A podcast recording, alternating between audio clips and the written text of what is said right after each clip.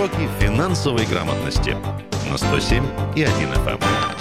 Еще раз доброе утро всем, друзья. 9 часов 3 минуты. Четверг, сегодня 25 июня. И наш проект продолжаем э, уроки финансовой грамотности, в котором э, рассказываю вам э, устами наших экспертов, конечно же, про важные актуальные темы. По-прежнему с вами Алексей Вербицкий и Ренат Каримуль. И в наше непростое тревожное время, друзья, вот быть финансово грамотным, ну, это выгодно в первую очередь, чтобы вот, так сказать, из-за недостатка образования финансового потерять в деньгах, вот, чтобы такого ужаса не произошло, пожалуйста, больше внимания вот к нашему этому проекту. Друзья, по-прежнему можно нам писать сообщения, реплики, вопросы вопросы, комментарии посредством Viber и WhatsApp, они для вас работают. Плюс 7 391 228 0809. Про долевое строительство и как обезопасить свои вложения сегодня мы поговорим, в том числе о проектном финансировании в новом формате финансовых отношений застройщиков и дольщиков. Сегодня наш эксперт, заместитель управляющего отделением Красноярск Банка России Алексей Гагарин. Алексей Викторович, приветствуем вас. Доброе утро. Доброе, Доброе утро. утро. Я предлагаю начать с простого, потому что вот этот термин эскроу счета, который уже больше года на слуху, тем не менее, давайте еще раз разберемся, что это за формат а, и, собственно, как этот а, продукт меняет жизнь дольщиков, уже поменял. Ну, не стоит пугаться э, этого термина. Это специальный счет для безопасного проведения расчетов между покупателем и продавцом. По-другому условный счет, потому что автоматически переходит от одного владельца к другому при выполнении определенных условий. Теперь эти счета escrow э, используются в отношениях между дольщиком и застройщиком. Банк просто выступает посредником, который э, гарантирует сохранность денег. А вот еще такой тоже момент на уточнение. Вот э, за весь этот период взаимодействия, в какой период и кто является все-таки владельцем счета, и насколько это важно? Ну, покупатель вносит деньги на счет escrow, и они принадлежат ему до момента, когда продавец выполнит условия, определенные договором. И после этого э, э, продавец может их забрать. Банк, как независимый посредник, следит за выполнением этих условий. Механизм этот не новый, он уже давно используется. Его можно использовать для, э, чтобы купить или продать что-то дорогое, недвижимость, автомобили, квартиры. С помощью договора escrow можно передавать не только деньги, но ценные бумаги, ну, в принципе, любое движимое имущество. При этом посредником может выступать не только банк, но, например, и нотариус. Мы правильно понимаем, то есть не только про стройку идет речь, когда мы говорим про escrow счета? Да, здесь может использоваться в любом виде. Ну, посмотрите, если механизм не новый, а мы вот прям говорим о переменах в жизни дольщиков, поскольку вот этих историй про обманутых дольщиков мы э, видели много. Это всегда, э, здесь не до смеха, это э, ну, практически трагедия. Вот в этом смысле этот механизм э, как помогает и, и как он гарантирует? Ну, механизм этот введен с э, июля прошлого года и он обеспечивает защиту дольщиков. Учитывая, что с 1 июля 2019 года застройщики могут привлекать деньги покупателей только с использованием счетов эскроу по договорам в участие в долевом строительстве. При этом застройщик не получает деньги самого дольщика, а проектный кредит от банка. Ну, то есть он использует кредит э, э от банка. Счета escrow в этом смысле для застройщика будут недоступны. Так банк берет на себя часть рисков, которые раньше лежали только на дольщиках. Угу. Понятно, Алексей Ильич, несколько таких конкретных вопросов, если позволите. Вот есть такая история, что знакомые приобретали квартиру в строящемся на тот момент еще доме, это было в конце прошлого года. Однако вот практически есть информация, что никакими эскроу-счетами они не пользовались. Вообще, насколько это возможно, да, и э, насколько благополучно завершится их сделка, вот эта конкретная? здесь есть особенности э, значит, э, и некоторые критерии. Есть исключения. Эти, эти исключения следующие. Допускается продолжать финансирование проекта по старой схеме, если на 1 июля 2019 года застройщик заключил не менее 10% договоров долевого участия в строящемся объекте. И степень готовности объекта была не менее 30%.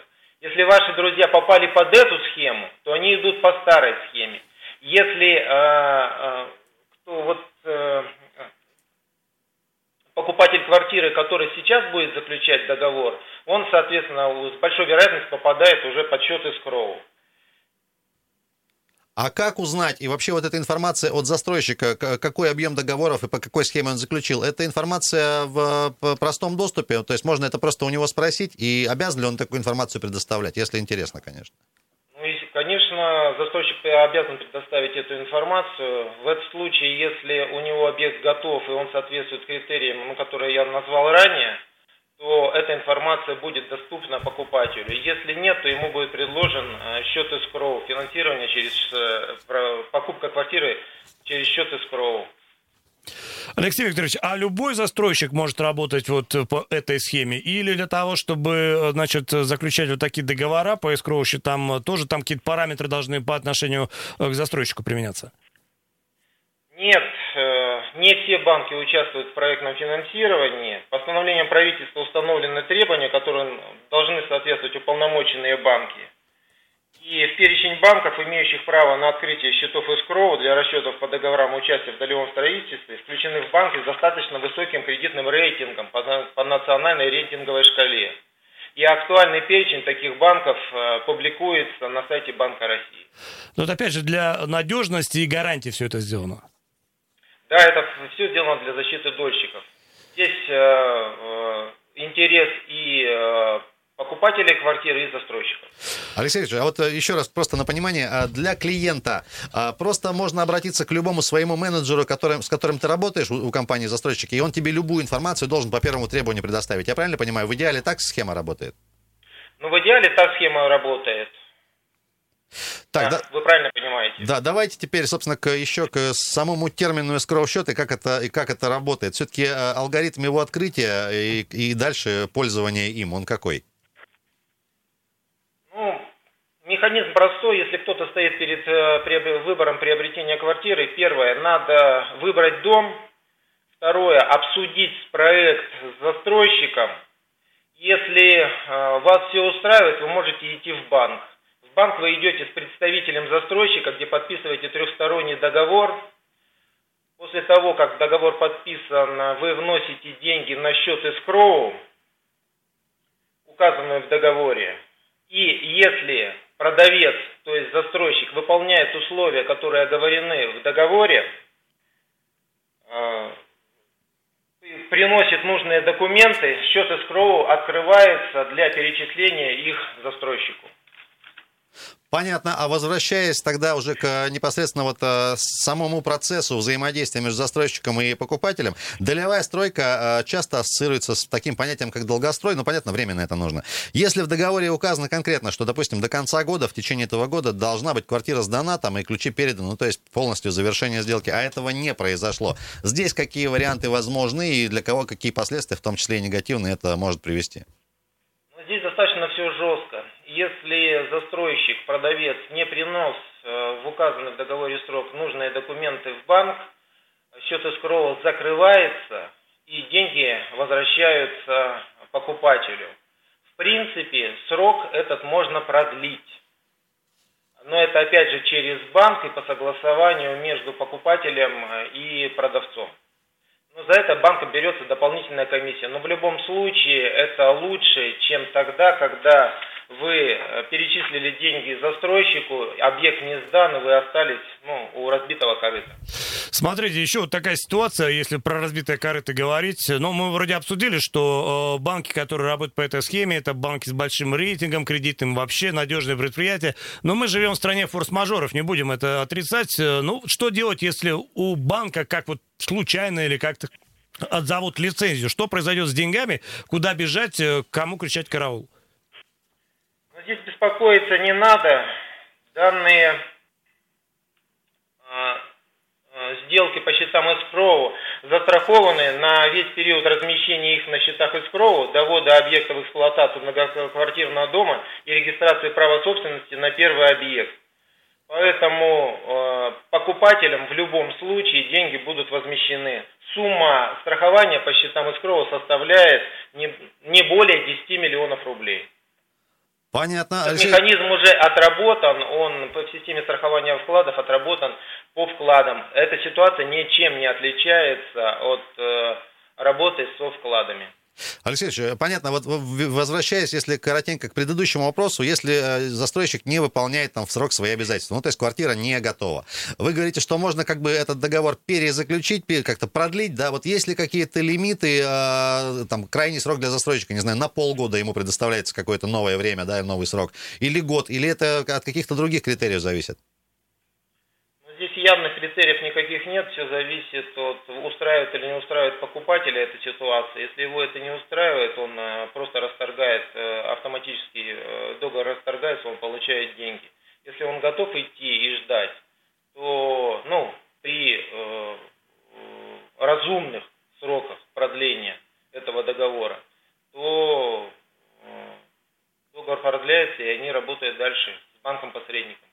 А какие-то штрафные санкции предусмотрены к застройщику вот в этом случае? Не знаю, компенсация какая-то, процент какой-то, если не сдана в срок и если нет желания продлевать? Ну, штрафные санкции должны быть предусмотрены тогда, когда вы заключаете договор э, о приобретении квартиры.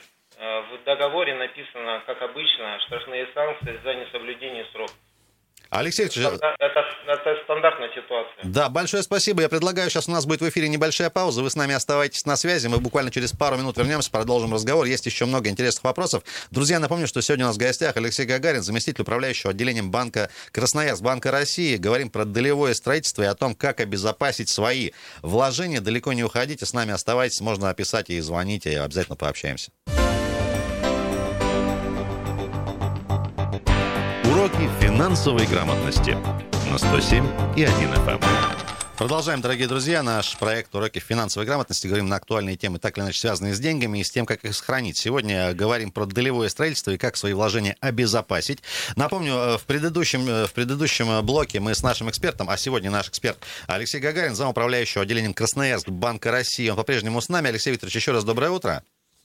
Доброе утро. Да, коротенько напомним, друзья, мы подробно рассказывали, что такое скроу-счет, в очередной раз напоминали. Ну, то есть, так, по-простому, если вот как мы это с э, Алексеем э, сейчас вот э, уяснили для себя, если раньше э, застройщик во весь процесс стройки пользовался деньгами непосредственно дольщиков напрямую, то сейчас это исключено, и он пользуется деньгами банка. Да. А то, что люди вложили, они как бы на специальный а счет... А на это... деньги банка, как известно, вот так вот запросто пирамиду не выстроишь, как они, в общем, делали это раньше, что влекло за собой очень печальную историю под названием обманутые дольщики, и вот э, после определенных решений, мы сейчас про искровые счета, э, истории прекратились, поскольку есть теперь уже и гарантии, и определенные обязательства. Более того, дополнительные инструменты и средства, скажем так, э, защиты появляются у самих непосредственно инвесторов, у покупателей, поскольку есть там серьезные санкции за срыв сроков, если, допустим, застройщик не выполняет по каким-то причинам свои обязательства, можно либо договор э, продлить на условиях договоренностей э, взаимовыгодных, либо же нет, и уже просто получить свои деньги обратно. Это такой дополнительный инструмент защиты.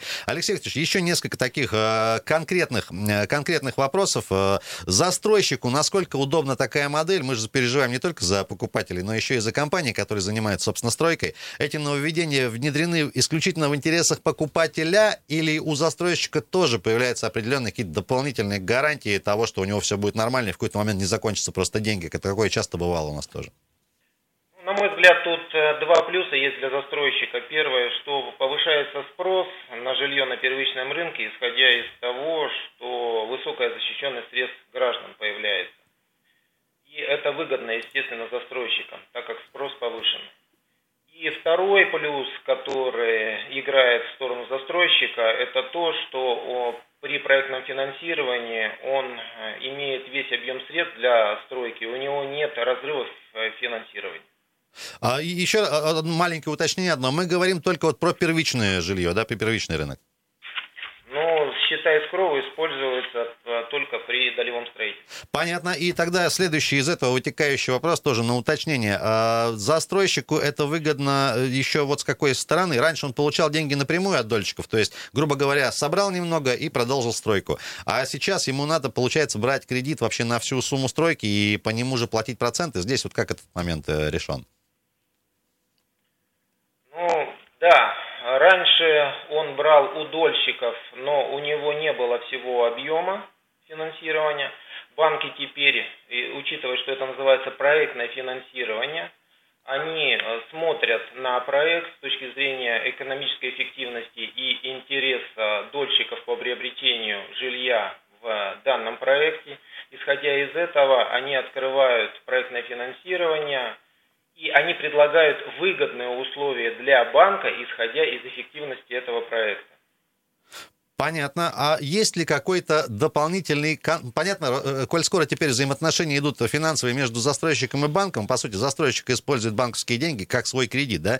Какой-то э, какой контроль за расходование этих денег не только банк осуществляет, и, ну, грубо говоря, сам покупатель может ли отследить, насколько деньги используются эффективно, или это ему уже без разницы, по сути, потому что его права защищены? Банку, э, значит, покупателю без разницы, так как у него застрахован и деньги лежат на счете эскроу. А контролером при проектном финансировании выступает, выступает именно уполномоченный банк. Он следит за целевым использованием средств, и чтобы деньги, предназначенные на строительство определенного объекта, тратились именно на этот объект. Не, в данной ситуации невозможна ситуация, какая, которая была раньше, когда для начала нового строительства использовались средства дольщиков э, под э, другие объекты. Данная ситуация в проектном финансировании в настоящее время невозможна. Это подразумевает, что количество застройщиков, ну, некоторым образом логично э, уменьшится, поскольку, ну, не все могут вот изыскать средства, так сказать, первоначальные, которые необходимы для старта проекта. Да, возможно, здесь останутся более крепкие и надежные фирмы-застройщики, исходя из того, что для получения проектного финансирования необходимо выполнить застройщикам ряд условий. Ну, это тоже логично, если мы, значит, говорим о том, что в программе участвуют только банки с репутацией, логично предположить, что и застройщик должен иметь некое реноме, позволяющее ему участвовать в этой истории как вот добросовестный и ответственный. Да, и схеме финансирования по проектному финансированию здесь э, доля собственного вложения, собственных вложений средств застройщика э, зависит от, э, от этого зависит процент по кредиту, Олег... который им будет предоставлять банк. Алексей а вот такой дилетантский совсем вопрос, а, не могу его не задать, тоже многие интересуются. Допустим, смотрите, а, на старте вот заключения договора это был один застройщик и один банк. В процессе стройки а, может ли клиент, не знаю, поменять банк, например, ну, не знаю, более, какие-то более выгодные предложения, или это не подразумевается? То есть один банк и до, до завершения стройки мы с ним работаем? Давайте посмотрим, кто, кого, кого мы рассматриваем клиентом. Значит, если вы открываете счет эскроу как покупатель, вы там в этом банке и находитесь. Угу. Если у вас проектное финансирование открыто у, в определенном банке, до завершения проекта вы не меняете источник э, финансирования. Угу. Да. А может ли застройщик сменить банк? Застройщик сменить банк? Ну, Здесь, э, я думаю, эта ситуация нелогичная, угу. исходя из чего, потому что здесь, естественно, нужен э, целый пакет документов. Второе, если он меняет банк, тут и а, в этом, э, там, где открыто проектное финансирование, там открыты счета из Кроу. Он завязан тогда будет при смене этого кредитной линии переводить в новый банк и покупателей по счетам из крова. На мой взгляд, это нелогично, неэффективно и нет необходимости этим заниматься. Угу. Алексей Ильич, еще несколько таких э, конкретных тоже вопросов. Смотрите, поскольку escrow счет это все-таки счет, и он предполагает определенное обслуживание, это определенные там операционные издержки, затраты и так далее. Насколько эта цифра серьезная там по году, например, да, или на время вот всей стройки, если это растягивается более чем на год? И кто за это платит по итогу? В конечном счете сам покупатель или э, как-то вот распределяется эта ответственность между покупателем и застройщиком? Как это, как правило, происходит? Обслуживание счета escrow платит покупатель, но это доли процента. В случае, если вы берете ипотеку в банке, где открываете счет escrow, то для вас эта услуга будет бесплатна. А, ну вот в этой логике тогда ипотека и счет escrow это вот всегда один банк или, и, или могут в разных местах все это происходить? Нет, это не всегда одинаково. Клиент может взять ипотеку в том банке, где наиболее выгодные условия. Ему главное получить деньги и внести на счет эскроу там, где открыто проектное финансирование у застройщика. Понятно. И э, если не секрет, возможно, есть уже какая-то статистика, сколько в крае уже открыто вот за время действия да, э, эскроу счетов, и сколько объектов уже строится вот по такой ну, новой схеме, назовем ее так? У нас статистика имеется. Самые свежие данные у нас только на начало мая 2020 года. Сейчас открыто 856 э, счетов из Кроу. Это 33 проекта на сумму около 24 миллиардов рублей. Пока на начало мая раскрытых счетов из Кроу не было. Ну, то есть это те счета, по которым э, завершено, завершены проекты и деньги уходят в пользу застройщика. То есть все проекты у нас в крае сейчас находятся пока в процессе реализации. Ни один объект э, не завершен, и не зарегистрировано право собственности на первый объект в очереди. Ну, будем ждать, что называется, первых ласточек. И давайте в заключение еще раз проговорим э, об очевидных плюсах покупки жилья через счета искроу при вот э, э, случае долевого строительства. Значит, э, самое главное это то, что э, появляется контролер, это в лице банка, первое. Второе, это защита дольщиков, Третье – это дом сдается четко в срок, потому что здесь интерес как э, застройщика. Чем быстрее он строит дом и передает квартиры покупателям, тем меньше он платит по кредиту. И сохранность денег для покупателя. В любом случае, как бы ни развивались события, деньги ему будут возвращены даже при негативном развитии событий. Алексей Викторович, спасибо огромное. У нас буквально еще полторы минутки, несколько таких конкретных вопросов небольших. Все-таки вот э, нашим радиослушателям, кто сейчас нас впервые услышал, и кто э, до этого никогда не покупал квартиру ни по какой схеме, вот сейчас у него там появилось желание, планы это сделать. Все-таки обратиться в первую очередь куда? Э, к вам, как к органу, который контролирует, и в том числе может дать информацию по надежности банков, например. Где эту информацию получить у вас? Есть ли какая-то горячая линия? И вот с чего начать, не знаю. Несколько вариантов выбрать по застройщикам, по банкам. С чего начать? Кажется, им надо начинать конкретно с застройщиком. У нас достаточно много компаний, которые работают на рынке Красноярского края успешно уже по счетам из коров. Приходя в офис компании, им предлагают э, либо готовое жилье, которое уже не подлежит э, финансированию по счетам из КРО, но оно стоит в открытой продаже, они могут это купить у застройщика. Либо проекты, которые будут строиться в будущем, но они уже обязательно идут через счета escrow. Начинать надо с застройщиков. Застройщик выбирает банк-партнер, и с банком-партнером уже работает э, клиент, застройщик и банк. Алексей, спасибо огромное, что интересно и корректно и качественно отвечали на наши вопросы. Алексей Гагарин был с нами на связи, заместитель управляющего отделением Красноярск Банка России. Сегодня, друзья, я напомню, подробнейшим образом в очередной раз говорили вот про эту уже такую относительно новую схему работы по эскроу-счетам с клиентом, застройщиком и банком. А долевое строительство, как обезопасить свои вложения, дорогие друзья, так назывался наш сегодняшний эфир. Алексей Вербицкий и Ренат Каримулин провели его для вас. Это проект «Уроки финансовой грамотности». Больше проектов у нас в эфире.